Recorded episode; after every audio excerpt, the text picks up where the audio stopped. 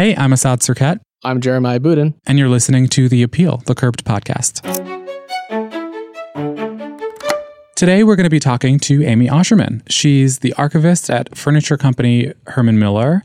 And for listeners who don't know, Herman Miller is the big company behind some iconic works of furniture, such as the Eames lounge chair, which you may or may not have heard of. Or seen on Mad Men, as we all have. Exactly. And, and in, you know, the living rooms of anyone who's ever Instagrammed, it seems like a pretty popular piece.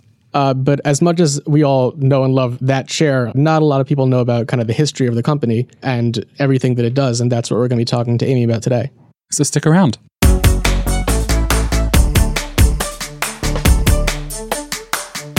Yeah, so we like to start with a question that we've gotten some pushback on recently, but that's fine. Yeah, we're committed to it. I mean, this we're is committed the, to this it. This is our podcast question. It is, when you're at a cocktail party, uh, how do you explain to people what you do? I knew this was coming, and so I thought about it. Um, I mean, very generally for people that aren't usually doing research or really understand library archives, I say I work in the marketing department of a furniture company. Okay. Because really that's true. Um, but, you know, I manage the historic resources for a hundred plus year old furniture company. And that ranges from um, photography, uh, design drawings, advertisements, any sort of publications that are generated when you're trying to sell furniture to people. So I manage, you know, Herman Miller is was started, you know, in nineteen oh five. So there's a lot of material there to suss through and find the goodies. So that's what I do. So um, how did you become an archivist? Like, what was your trajectory to this to this role and to this career? Well, um, I studied art history at Indiana University, and in my undergrad, I worked at the Lilly Library, which is the rare books and manuscripts library mm. on campus. And I wasn't necessarily um, a design person going into school, um, but I knew that I wanted to work in some sort of special library. And then towards the end of my graduate program at I U um, in library science, I got an internship at the Indianapolis Museum of Art, working in their library and archives. Cool. And then while I was there, um, the I M A won an N E H grant to digitize the archival collection that came with the Miller House and Garden. So kind of backtracking, the Miller House um, is in Columbus, Indiana, and it was designed by Eero Saarinen uh, with Alexander Girard, who did a lot of the interiors. Kevin Roche did the landscape architecture, so it's just this amazing trifecta of mm-hmm. all the greats. Um, and the Millers who built the home basically had a property management group uh, for their house, so everything from the design, building, and maintenance of the home from nineteen... nineteen- mid nineteen fifties to when they gave it over to the I M A in the mid two thousands. Um, I mean, again, design. So all of the early design drawings, a lot of the early correspondence from, hey, I bought the land, Eero, do you want to come build here anytime soon? Um, to wow. the very end, to things like end of life um, modifications to the home. So putting a bar in the bathroom, but all of that was documented and mm-hmm. then given over to the art museum when they um, got the house. And then we won a grant to digitize it. I worked on that project, and that was sort of my um, design education.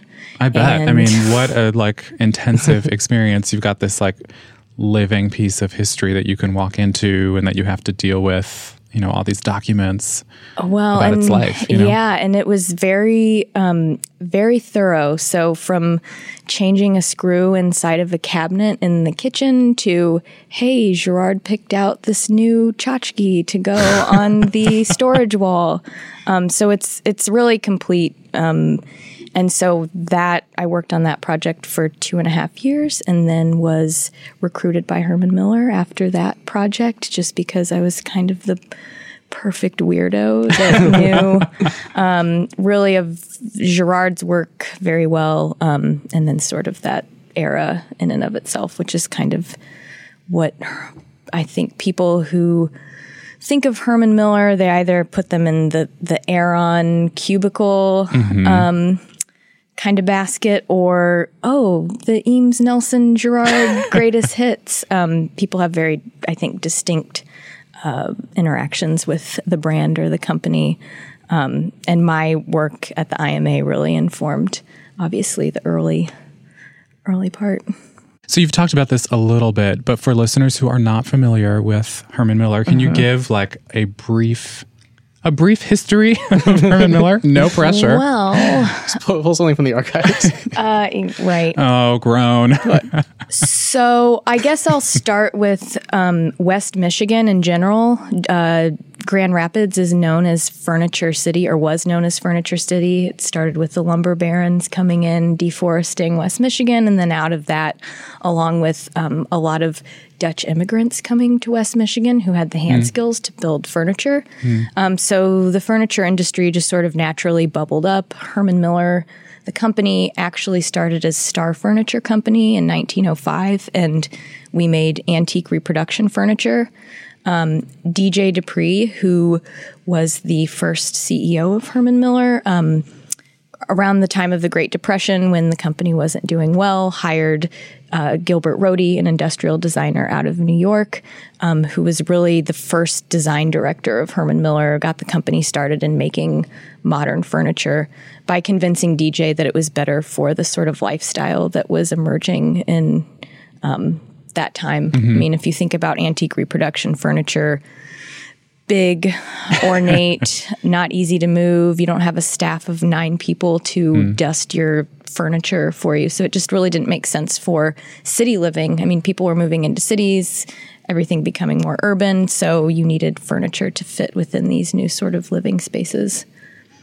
Yeah, for sure. I mean, unless you live in like a recreation of the Downton Abbey house, it's like you probably don't have the staff required uh, to upkeep your antique furniture. Correct. So yeah. Rohde and his designs sort of got Herman Miller started on the path of um, manufacturing modern furniture. Mm. Rohde died in the mid-forties, and then George Nelson came on as design director after that, um, and really sort of he and his office um created the furniture line Herman Miller Collection that a lot of people who are interested in that part of the history really know. Um, and then Nelson brought on Charles Eames and Noguchi, later Alexander Girard. Um, so Nelson was really this catalyst uh, to really bring all of these big name designers to Herman Miller, who was in West Michigan of all places. Um, and then nineteen sixty-eight comes around, uh, Herman Miller introduced Action Office two, which I think some would say is kind of the invention of the cubicle. Mm. Um, and so, a, so a, you know, a, a big moment in a big, workspace a design. A big moment. um, I mean, but it was a, a panel system that was easy to sort of um, move and evolve with the architecture going up at the time. I mean, mm-hmm. it was post-war. People were going into offices. You needed to fit either as many people as possible into a floor plate or a workspace. Right. Um, but that really took off as an office furniture solution and changed Herman Miller as a business in terms of how much money we were making, and um, kind of turned Herman Miller into the contract furniture business that... That's the bread and butter right. today. Yeah. Um, and then obviously later on, Bill Stumpf, Don Chadwick come in, start studying ergonomics. Um, we introduce Aeron, nineteen ninety-four, and then that's sort of the ubiquitous office yeah. chair. See, that, you said pull some pull some stuff from the archives. Look, I, it's, I all, it's all here. It's, I do not I do not make jokes. That was a serious thing, and it happened. Yeah. So I'm curious. Mm-hmm. Do you, as someone who works with uh, you know, historical documents and has such a keen eye for these things. Mm-hmm. Do you spot mistakes on television shows? Um, yes. Tell us more. Well, um, so the television show Mad Men, which I've never heard of it. Heard of, um, actually, this was a bit before my time, but they consulted uh, the Herman Miller archives in set design. Cool. And they were wanting to make sure that if they were representing a specific era, that the furniture that they had would have been accurate at that time. Right. Well, one, it's it's usually pretty accurate, but one thing that I noticed, which is super nerd, um, There is an organization called B I F M A, which sort of sets the regulations for the office furniture industry. So okay. the chairs that we're sitting on have five legs on their casters, and that is in an effort to m- make them more stable. Mm. Um, before, in the seventies, chairs were on four legs, and so it was a lot easier to sort of fall over. What? Um, so, and that's why people were just falling over constantly in Mad Men. Exactly. Well, but in one of the episodes, they had, um, I think it was Eames Time Life chairs on five-star bases that I knew. Wow. And you were like, Colin, been. your... bullshit oh, on this. Well, you know, I'm like, oh, I'm one of maybe three people in the whole world that knows that that's But if you if right. you told Matthew Weiner about that, he would He'd be so upset. He'd probably be really pissed yeah, that's, because they like, tried. Yeah, that's, I feel like, the gold standard of shows trying to be historically accurate. I know. Yeah, all like, of in, the term, in terms of uh, set design, like, yeah. there's all those stories about him, you know, mm-hmm. going through each set with a fine tooth comb and like moving every little bit of. So if they yeah. if they couldn't get it perfect, sorry, Matthew. Nobody, Weiner. Nothing. Yeah, I don't, um, I don't even want to hear about those other shows. Yeah, unless you hire Amy as like a contract accuracy employee. Why not? Um, yeah. So sometimes, but then it's a lot of honestly um, seeing. Um, non-authentic product mm. on television shows that are clearly knockoffs of classic designs. So like Eames Aluminum Group chairs are, I mean, and to use the word again, they're very ubiquitous. You can mm. see it somewhere and not necessarily know what you're seeing. So the form itself, I think, is sort of something that's riffed upon yeah. um, and then used for a look. Yeah, um, and those those knockoffs, they sprout up all the time. I mean, obviously on a television show, there's like a different right. goal there. But if you're like a, a homeowner or, you know, a renter or someone right. who just like wants a nice home, right. it's, it can be enticing to go run out and buy the thing that isn't going to be as good in terms of its, uh, it's the life of the product because it just won't last as long. Right. It won't wear as well. Mm-hmm. And there also has been such an embrace of that, of mid-century modern, you know, that aesthetic. Yeah. Mad Men definitely had something to do with uh, that. I would agree. I would agree. Yeah. And, you know, I think that forms like an Eames shell chair or an Eames aluminum group chair or even an Aeron, it's the form itself that's very familiar and I would say visual culture. Mm-hmm. And people don't necessarily even know that they're buying a knockoff. If they're buying a knockoff, it's they they know, recognize, and like the form, and they're just that's sort of um, work that Herman Miller is doing on the brand side. I report up through our brand team um, to really do education more so within the marketing to have people know that Charles and Ray Eames designed the shell Absolutely. chair and right. um, really getting this sort of name recognition. I mean, even still, people know the phrase an Eames chair or the Aeron, but they don't necessarily know Herman Miller, the name. Um, and it's sort of within the marketing organization, you know, getting that brand awareness um, that also then lends itself to our, our product is made in Michigan, or a lot of it is made in Michigan. It's made in the States. It's made by people that are paid well, products that have gone through a vigorous R and D process. Right. And especially in the case of Eames products, it's a constant iteration on design. Um, and so a lot of work goes into the product, both with people's physical hands, the brain power.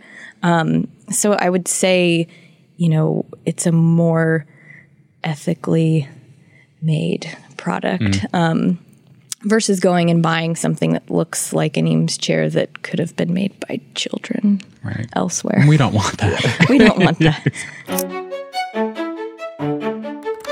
We're back for another of our Ask Curbed segments in the middle of the podcast here. Uh, and today we got a Twitter question from one of our Twitter followers.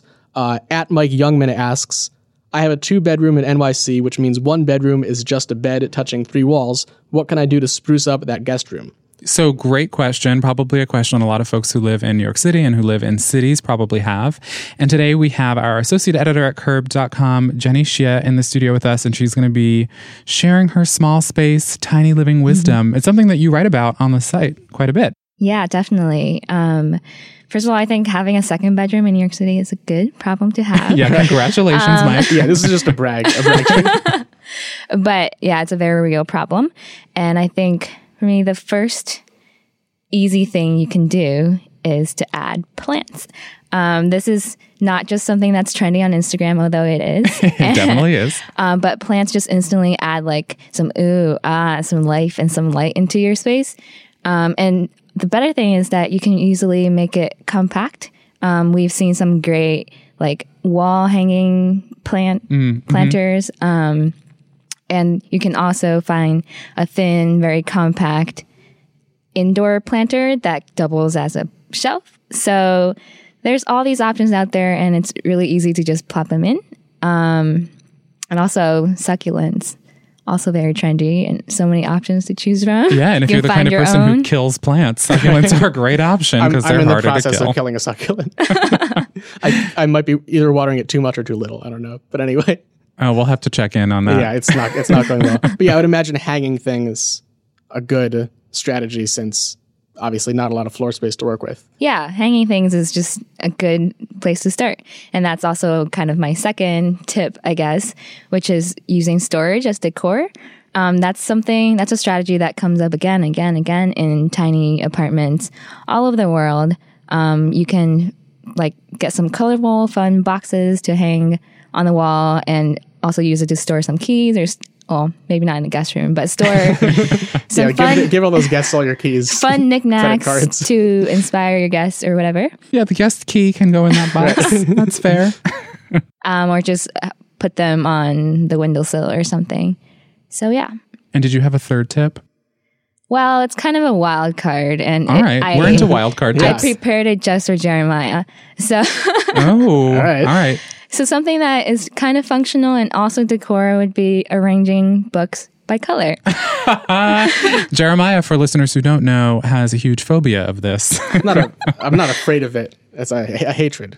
Okay. A huge hatred. Right. No, I mean, uh, I don't know. I feel like I've sort of chosen this as my, as my thing to... As your cross to bear. It's, it's fine. If you want to do that, it's fine. Yeah, it's it's kind of controversial around the Curbed office and online. But, you know, if you're into it, if you're into colors, that's something you can do with the books around your house right away. Yeah. Cool. Yeah. So hopefully Mike does all of these things and really and really lets those guests have a wonderful experience. Yeah, Mike, if you are listening, and we hope that you are, because this is this moment is for right, you. This answer is for you. If Mike doesn't listen, this all this whole thing was a waste. Yeah, tweet at us some photos of your finished oh, yeah. guest room with some of these strategies from Jenny applied in, in the space. We would love to see them. And if you are another listener out there with any sort of home architecture decor question that you would like answered, you can always tweet at us at The Curbed Appeal. Thanks, Jenny, so much for coming in. Yeah, thank you. So on the Herman Miller Tumblr, we've mm. done some we've done some digging. Okay. Someone asked you what your favorite find is in the Herman Miller House and Garden collection. Okay. And you mentioned things that were not realized. And I was like, hold up. Mm-hmm. What are we talking about mm-hmm. here? So mm-hmm. what are some of those things that didn't, you know, reach completion, but that could have been awesome? So that Tumblr was done for the Miller House and Garden archive, and I'll say, because it is confusing, the Miller House by Saarinen doesn't have, um, is not connected directly to Herman Miller. Right. So maybe it was a reblog to it the was, Herman Miller yes. Tumblr. Um, but that is where we ended up seeing it. Right. So um, unrealized things in the Herman Miller archives. Um, there are a lot of great George Nelson lighting mm. designs that never came to fruition. Um, a lot of Nelson office furniture designs as well that we have drawings for, but um, Nelson and his team, so Irving Harper, Ernest Farmer, John Pyle, et cetera, were pretty much given carte blanche at Herman Miller. So if somebody had an idea for a chair and they brought it to D J Dupree and said, "This seems cool," I'd say, "Okay, put it in the line and we'll see how it does." So they really were given, you know, complete freedom to try out anything. So we do have a lot of drawings that I bet. Are of things, you know, like a five-seater marshmallow sofa, um, stuff like that. And I mean, the bubble lamp is such an icon. Mm-hmm. And but what were some of the other lighting designs like? Were they riffs on that, or were they totally different. Some were riffs on the bubble shape itself. Mm. So we have a drawing specifically of alternative bubble shapes, and I'm making air quotes right now. Um, and then different uh, bases to put them on. So you just kind of imagine, oh, a teak base on um, a bubble lamp would be really nice. So that yeah. things like that then can potentially inform product development for us. Um, so Herman Miller recently brought back the Nelson Thin Edge bed, and um, a lot of that product development work was informed through drawings in the archive, um, marketing material, photography. So all of that stuff is still very useful when we're reconsidering classic pieces from the past to then reintroduce into the market today. Uh, if you could take home any piece of furniture from from work, from the company, and, and have it, what would it be? Oh, man. Um, I'm a really big Alexander Girard fan. And we have an Alexander Girard group. Um, Girard did a furniture group first for Braniff Airlines for their um, lounges and airports. And then that later became commercialized for Herman Miller. It was only in the line for about a year and a half because if you Google it, it's very funky looking. Um, and we have a love seat in the archives that I would love to take home. God, I thought you were going to say an airport lounge. Oh, uh, maybe, perhaps. Yeah. Um, sure good nice. seating, good seating too. It's hard to come by. Right. So if you work at a company where you're looking at beautiful seating it's all true. the time, you must have a lot of things that you covet. My butt is always very comfortable. I'm like deeply jealous. That statement makes me so jealous. Yeah, our chairs are fine. Yeah, they're fine, but deeply comfortable. I, I mean, know, come I on. I would never use the word deeply. um, I would also say too. I mean, the archive is really a graphic design. Uh, honey hole, to use a, a, a picker's expression. Um, but I've never heard that phrase before. You need to watch more of the Pickers on the History Channel.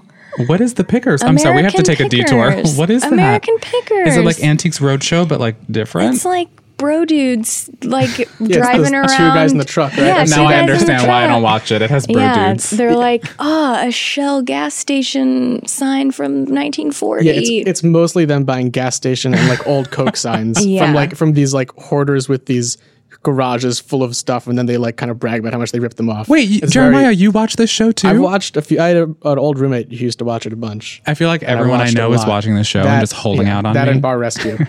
It's it, it can, so you're into it. It can Amy. be pretty entertaining, um, but yes. Yeah, so a honey hole uh, of graphic design history lives in the Herman Miller archive. So I see so much printed matter that I'm like, oh, that would be great to put on my wall um, or have on my coffee table. So I want to point out the thieving motion you just made with your left hand.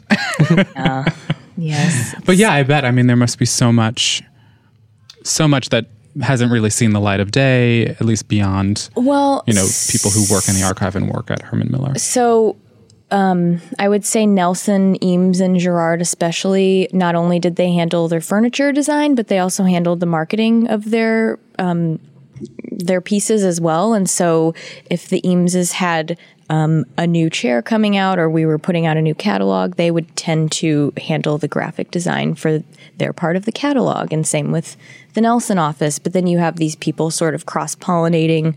You know, Deborah Sussman worked in the Eames office, also did some work for Girard. So you kind of just see these connections that were happening behind the scenes and sort of these people that were all working together. And um, while the graphic design was carried out by different offices, it very much talks to each other and is a cohesive representation of Herman Miller at that time. Um So yeah, I mean, kind of just seeing the who is the who's who of that time, all sort of working with Herman Miller in some way. I mean, we just published a story today on Why, which is Herman Miller's editorial platform on um, photography by Balthazar Korab that was done for Herman Miller.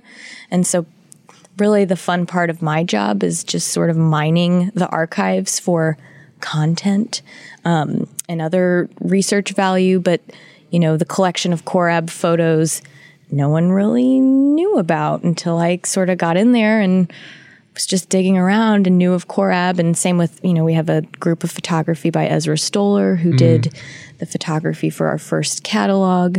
Um, lots of hydric blessings. So if you're into nerdy architectural photography, it's, I mean, everybody shot for Herman Miller. Um, yeah. So finding those sorts of wormholes is kind of the best. I think, speaking of resurgences, the name Balthazar, I feel like, is really is really ripe for. Couldn't you see a lot of like, little kids running around in I Balthazar? Feel like I know a couple. I live in Brooklyn, really? So I feel like they're all around. I would attribute that maybe to the restaurant rather yeah. than people naming their kids after the restaurant. Yeah. Uh, all right. Well, so, hopefully there are some Korab fans yes. out there. We are going to transition. I think we might have already done it, but we're going to transition to our thunder round, okay. which is like a, a slower lightning round. Okay. Um, I think we might only have time for like one question though, so I'm going to go with. What is your favorite and least favorite piece of furniture that you own in your apartment or house? Don't want to assume. My favorite piece pieces are, I have Ray Wilkes um, modular sofas, and Ray Wilkes was a British designer that did uh, soft seating for Herman mm-hmm. Miller in the seventies. It's kind of Herman Miller gone Pomo. Um, that is a definite deep cut, but I found uh, a love seat and a chair um, when I first moved to Michigan. Did you pick them? Uh, I did. I picked them. I picked them. So that's my favorite piece. My least favorite. Um, oh, man. Uh, the bed in my guest room. It needs to be replaced. Where is it from? Well, you don't have to name names if you don't want to, oh. but where is it from? Uh, it was brought into my house by my boyfriend. So it's a... you a, said br- brought into my yeah, house. Our house. That's terrible. Uh, no, it's just a box spring and a mattress that has seen better days, but... All right, that's fair. Um, it's not very exciting as an answer. But I feel like as a well, least yeah, favorite I mean, thing, it's right. probably not going to be super... I know. Well, I will say, and this is like kind of that answer of like, what's your... What's your biggest uh, flaw? And like, oh, I work too hard. um, but I would say I have, I tend to only bring things in that I love. So I've sort of, um, you know, along with my IKEA record shelving, uh, it's sort of just a little, I, I say I have a chair museum at my house because I'm just sort of bringing things in all willy-nilly. Um, but yeah, it's a, it's a bit of a menagerie. Sounds great to me. Yeah. uh, one more question. Mm-hmm. How do you how do you get fifty-five thousand Instagram followers? Oh my God. Yeah, we need we, we, we need, we all need the to details. Know. This is just for us. I honestly don't know. Um, uh, well, I kind of attribute it to I'm very lucky in that my jobs in the past five to seven years have been in places like rare book libraries or art museums. And so I kind of feel like I cheat. I'm around beautiful things all the time, and all I'm doing is just sharing it. But as a librarian, archivist, information pr- professional, I feel like I'm I'm doing a good deed. But um, I'm just lucky that I'm surrounded by beautiful things, and it's easy to snap. All um, credit goes to things. Thanks. And if you don't follow Amy on Instagram, you really should. And your handle is? Acid underscore free. It's basically the best Instagram handle. I love it. Because it's like nerdy, but like nerdy cool, you know? It's like you kind of have to be in... You have on the inside to like know what it's a reference you to. You have to know that acid-free folders are the best for uh, photography or any other sort of document. It Word. Has, yeah... You do have to. I'm into it. Thank you. Yeah. Um, so where else can people find you out on the internet? I mean, you've mentioned the Herman Miller blog, and we've mentioned your fabulous Instagram. I'm probably most active on Instagram, but I would say keep up on hermanmiller.com slash Y. Um, I said that's W H Y, not just like the letter yeah, Y? Yeah, okay. W H Y, where we talk about why Herman Miller does things or designs things or... et cetera. Um, but we, I um, work with our editorial team pretty closely to sort of curate, you know, what we are talking about on Why, because it's, you know, stuff like Korab's photography, but then it's also, you know, research from our R and D department about open offices. So it's sort of a, a catch-all for everything Herman Miller. Cool. Well, thank you so much for coming by. Thanks thank for you. having me. It's nice me. to chat. You just listened to the fifth episode of the second season of The Curbed Appeal, and we hope you enjoyed what you heard. Please subscribe in iTunes, the podcast section of the Spotify app, rate us five stars in iTunes, and tweet at us at us at The Curbed Appeal. And if you want to read more about Herman Miller, you can check out our piece, Company Town, about Herman Miller and its manufacturing process at curb dot com.